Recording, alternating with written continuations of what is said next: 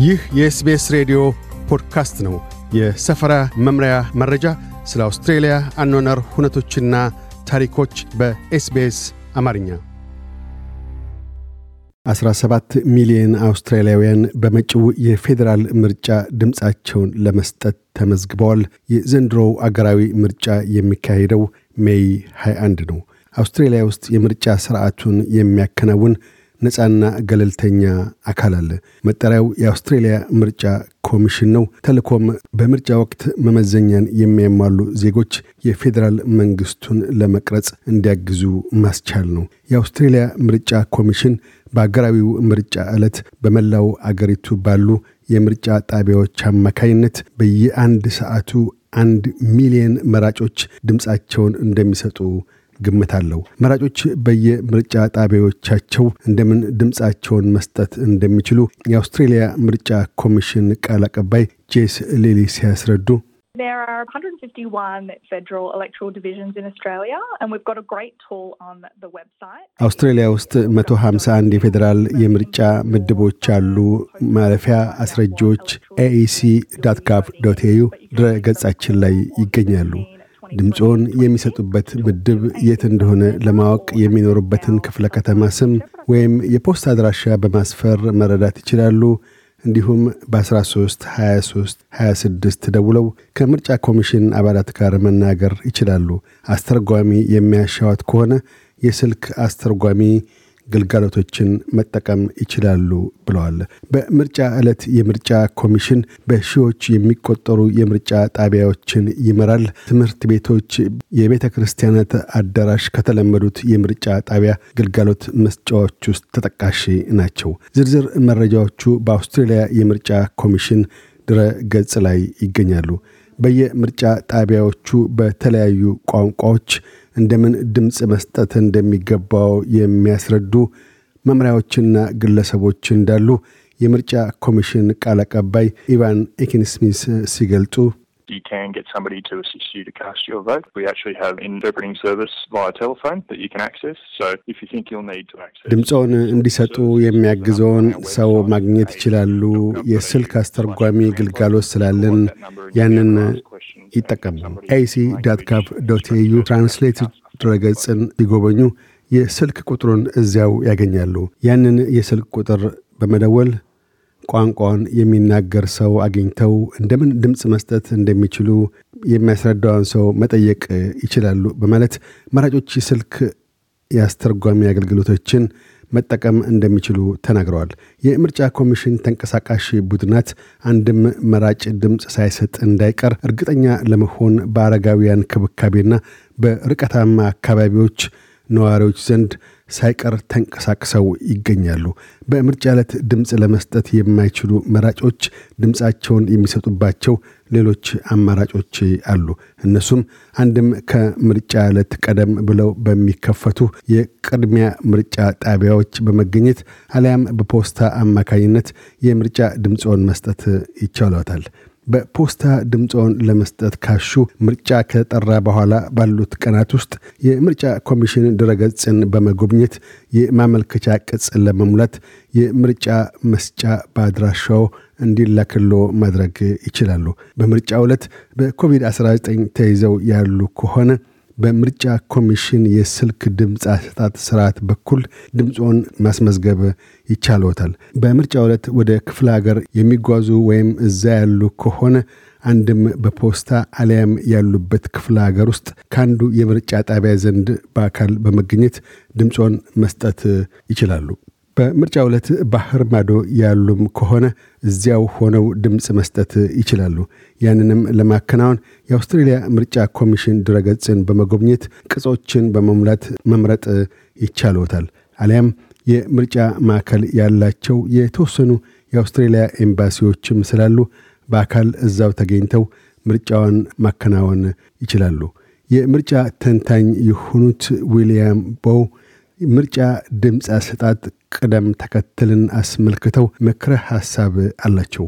አቶ ቦው በምርጫው ዕለት ወደ ምርጫ ጣቢያ ሲሄዱ የፖለቲካ ፓርቲዎች የራሳቸውን የምርጫ ድምፅ አሰጣጥ ቅደም ተከተል ያሰፈሩባቸውን እንደምን እንደሚመርጡ የሚሉ የታተሙ ወረቀቶችን ለመራጮች እንደሚያድሉ አንስተው ያ ማለት ፓርቲዎቹ እርሶ በዚያ ቅደም ተከተል ቢመርጡላቸው የሚሹ መሆናቸውን የሚገልጽ እንጂ ግዴታ እንዳልሆነ ያስረዳሉ።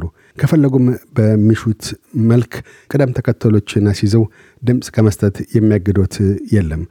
በው አያይዞም የአውስትሬልያ ፌዴራል ምርጫ ለፓርቲ ብሔራዊ መረጃዎች እንደሆነ አድርገው የሚያስቡ ጥቂት ሰዎች እንዳሉም በመጠቆም ሆኖም በምርጫ ወቅት ድምፆን የሚሰጡት ለመሪዎቹ ሳይሆን የእርሶ አካባቢ እጩ ተወዳዳሪ ከሆኑት ውስጥ ለአንዳቸው መሆኑንም ያስረዳሉ። የአገር አቀፍ ፓርቲ መሪው ፓርቲው አብላጫ የፓርላማ ድምፅ አግኝቶ ከተመረጠ ለአገር መሪነት የሚበቃ እንጂ በቀጥታ በመራጮች ድምፅ የሚመረጥ እንዳልሆነም ያስገነዝባሉ። በምርጫ ወቅት መራጮች ሁለት አይነት የድምፅ መስጫ ወረቀቶች ይሰጧቸዋል። አንደኛው አረንጓዴ ሲሆን ሁለተኛው ነጭ ነው። አረንጓዴው የድምፅ መስጫ ወረቀት ከአካባቢው እጩ ተወዳዳሪዎች ውስጥ አንዱ የህዝብ ተወካዮች ምክር ቤት ተወካይ ሆኖ እንዲመረጥ ወይም እንድትመረጥ ድምፅ የሚሰጡት ነው። የአውስትሬልያ የህዝብ ተወካዮች ምክር ቤት 151 የምክር ቤት ወንበሮች ያሉት ሲሆን በህዝብ የተመረጡ ተወካዮች የሚሰየሙበት ይሆናል። መንግስት የሚቆመውም ከ151ዱ የህዝብ ተወካዮች ምክር ቤት ውስጥ አብላጫውን ወንበር አሸናፊ በሆነው ፓርቲ ይሆናል። የአሸናፊው ፓርቲ ወይም የቅንጅት ፓርቲ መሪ የአገሪቱ ጠቅላይ ሚኒስትር ይሆናል። በአረንጓዴው የድምፅ መስጫ ላይ ድምፅ ለመስጠት በቅድሚያ አንድ ቁጥርን የምክር ቤት ተወካዮ እንዲሆን ከሚሹት እጩ ጎን ጽፈው ያሰፍራሉ። ከዚያም ሁለት ሶስት እያሉ እስከ መጨረሻው ድረስ ባሉት ቁጥር የማስፈሪያ አራት ማዕዘናት ውስጥ እያሰፈሩ ይወርዳሉ። ነጩ የድምፅ መስጫ ወረቀት 76 የህግ መወሰኛ ምክር ቤት ወይም የሴኔት አባላት መምረጫ ነው። ለሚኖርበት አካባቢ የህግ መወሰኛ ምክር ቤት አባል ወይም ሴናተር የሚመርጡት በዚያ ነጭ ወረቀት ላይ ይሆናል። ይሁንና የህግ መወሰኛ ምክር ቤት የድምፅ አሰጣጥ ከህዝብ ተወካዮች ምክር ቤት የድምፅ አሰጣጥ የተለየ ስለመሆኑ አቶ ባው ሲያስረዱ There are boxes above the line and boxes below the line. ሁለት የተለያዩ የድምፅ አሰጣጥ መንገዶች አሉ። ከመስመር በላይና ከመስመር በታች የሆኑ የድምፅ ማኖሪያ አራት ማዕዘን ሳጥኖች አሉ። ከመስመር በላይ ያሉ ድምፅ መስጫዎች ለሚሹት ፓርቲ ጎን አንድ ቁጥር በመጻፍ ድምፆን የሚሰጡበት ነው። ከዚያም ሁለት ሶስት እያሉ ከመስመር በላይ ላሉ ስድስት ፓርቲዎች ቅደም ተከተሉን ማስፈር ይችላሉ።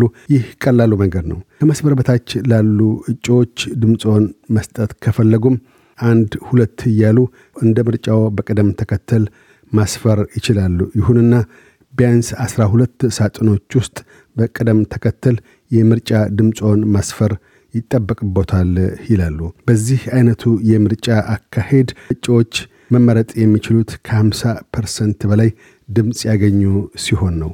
አግባብ ካለው ምክንያት ውጪ ድምፆውን በምርጫ ዕለት ሳይሰጡ ቢቀሩ መቀጮ እንደሚጣልቦት የአውስትሬልያ ምርጫ ኮሚሽን ኤኬን ስሚት ሲያስረዱ If anybody enrolled doesn't turn up to a polling place and cast a vote, they could be issued with what we call a non-voter notice. ማንኛውም ምዝገባ ያካሄደ ሰው ድምፁን ለመስጠት በምርጫ ጣቢያ ካልተገኘ ድምፅ ያልሰጠ ማሳሰቢያ እንዲደርሰው ይደረጋል።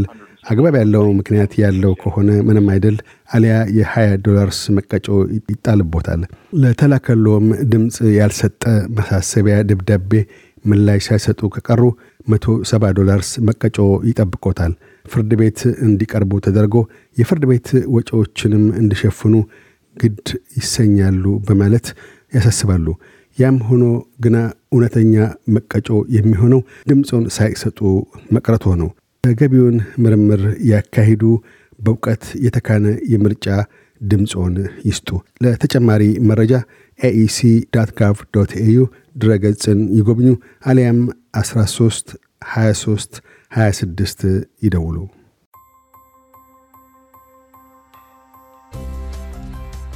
ይህ የ SBS ሬዲዮ ፖድካስት ነበር።